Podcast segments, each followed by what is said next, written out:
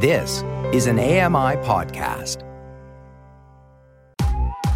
I'm Kelly McDonald. I'm Ramya Amuthan, and this is Kelly and Ramya.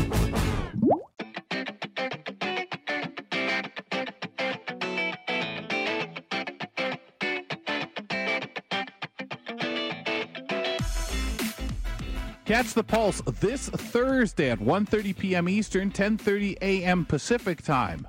This week, Joita talks to Helen Rise of Siblings Canada about their new course, Savvy Siblings, strengthening the financial security of your sibling with disability. That's the Pulse this Thursday at 1:30 p.m. Eastern Time, 10:30 a.m. Pacific Time on AMI Audio, also available on your favorite podcast platform and YouTube. Kelly McDonald here with with Margaret Weldon. There's always something new going on with AMI, and today we're going to talk with one of our um, podcast hosts, Jenny Bovard, who is the host of Low Vision Moments, which deals with funny experiences and stories and comedy and all kinds of things that can happen with people, with blind people or partially sighted people.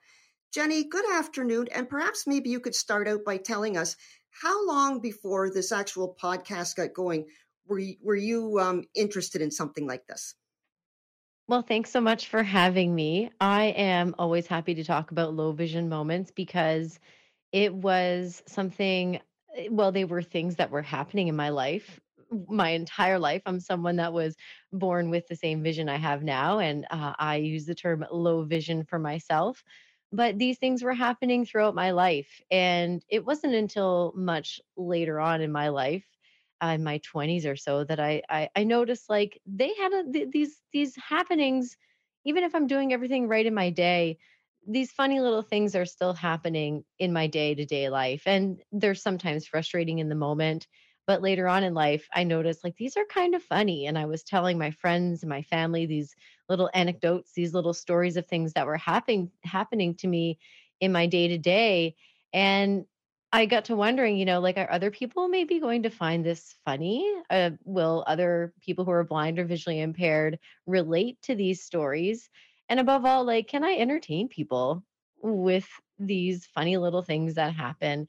Um, and and Low Vision Moments is a podcast that I had in mind for many years before it came to fruition. So when AMI approached me with the opportunity to do something like this, it was the kick in the behind that I needed to get going. And I will say that I've been talking into microphones and trying to make people laugh pretty well as far back as I can remember. Oh man, that's great. I always love that that kind of story, that kind of relatability. And I, I know myself, I, I, wrote a play for a fringe festival, and that was just one of those things I thought about too, Jenny. And and as I sat and watched the cast perform it, I listened to the audience members and people in the disability community. We laugh. We were kind of ha ha. I mean, you get the odd person that well, I really don't think we should be letting people think that those things that happen to us are that funny.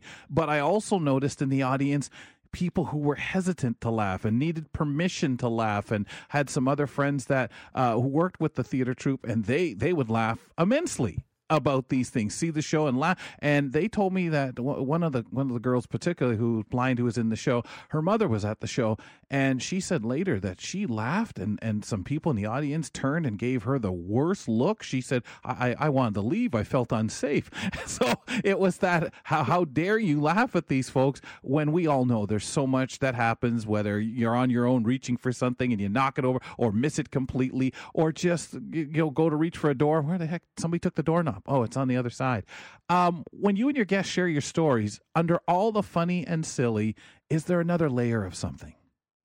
There's always another layer, right? I think in our day to day lives, there's so much heaviness and there's so much serious, yeah. there are so many serious things in our day to day lives to worry about and think about.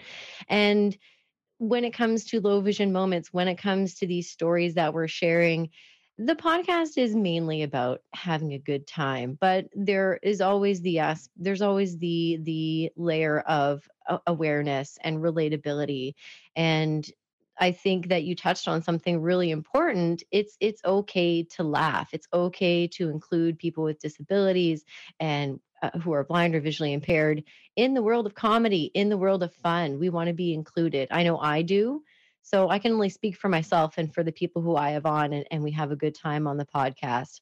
But there's there's a, an error, there's a layer of awareness, and I always use the word like demystifying. I want to bring listeners in and viewers in now that we're on YouTube.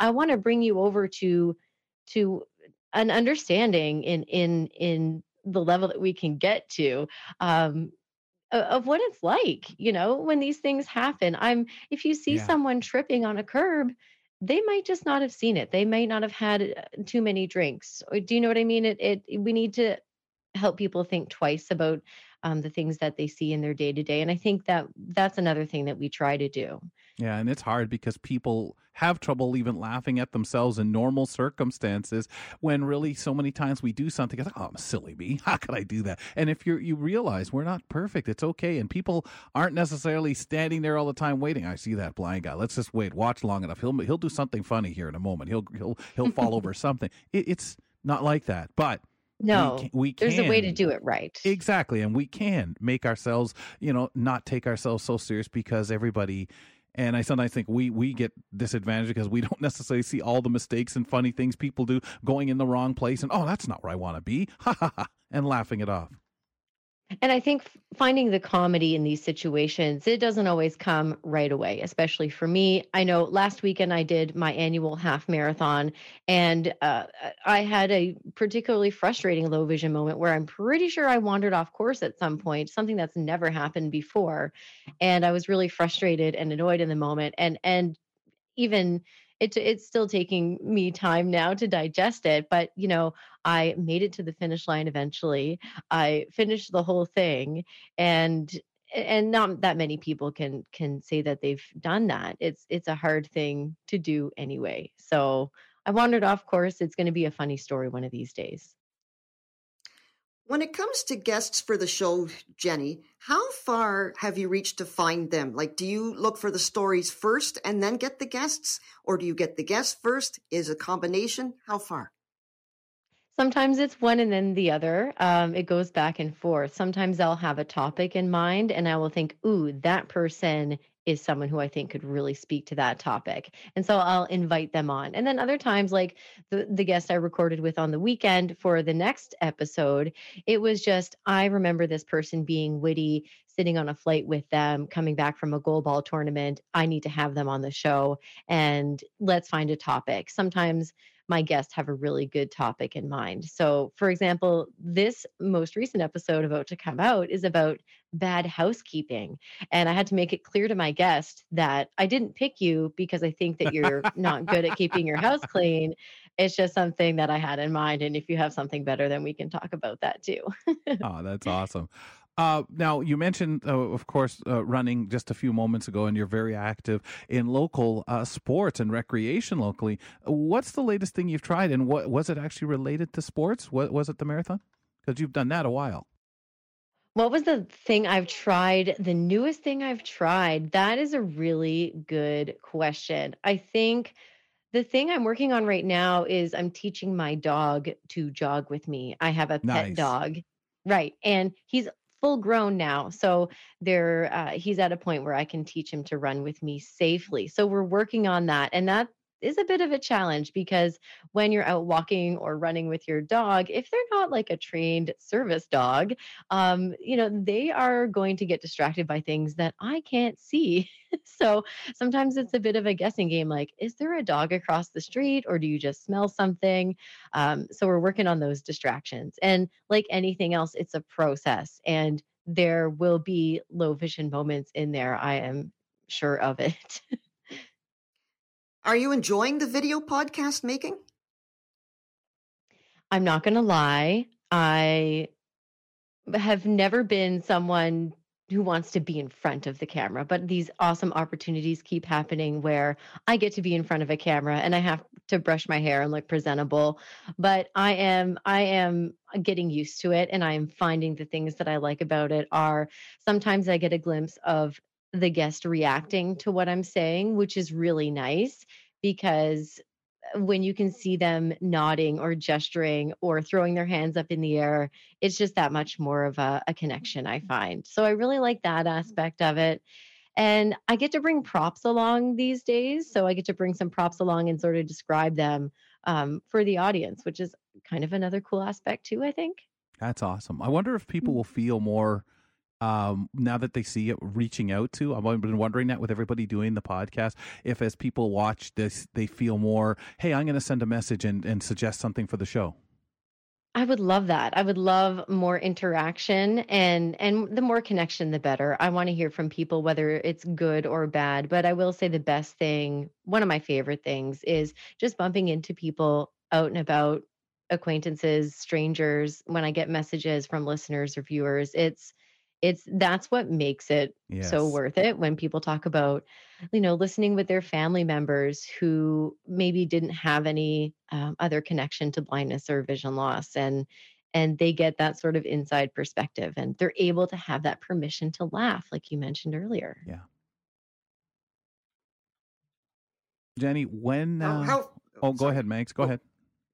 oh that's okay you go first that's fine. Oh, i was just simply going to ask when does the next podcast drop I think it's set to drop this Thursday if all goes according to plan. Awesome. Appreciate it. Well, good luck with it, especially with the new format. I, I have heard a lot of good things. I think uh, uh, Andy and the company is so happy with what's going on, and uh, Fedora's off to you guys. Well, thank you so the, so much. and I can actually hear the love of the of the podcast the love that you have for the podcast in the in the uh, your voice jenny and i hope you keep it up but thank you so much for joining us today and we look forward to listening to more shows and podcasts from you it's been that a pleasure jenny. and i've thank you go ahead yeah. Uh, this my we were just talking to Jenny Bovard, host of the Low Vision Moments podcast, which can be viewed and heard on AMI. Coming up, ladies and gentlemen, in the next hour of Kelly and Company, we're going to learn about the True Colors Festival, celebrating diversity through a world class concert by enormous, enormously talented artists with disabilities. Why does a democratic country like Canada need a civil liberties organization? Danielle McLaughlin and uh, Noa Mendel, um, Noa, Noa Mendel Aviv, excuse me there, uh, executive director and general counsel of the Canadian Civil Liberties Association, discuss it in a little while. Uh, but up next, the Yukon travel and color blindness classes glasses help individuals see the northern lights. Community reporter Kim Hovey, she'll explain how and what goes on after this.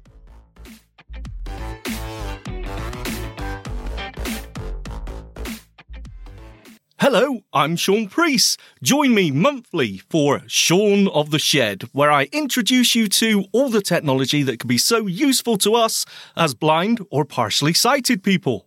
Find Sean of the Shed wherever you find all your podcasts.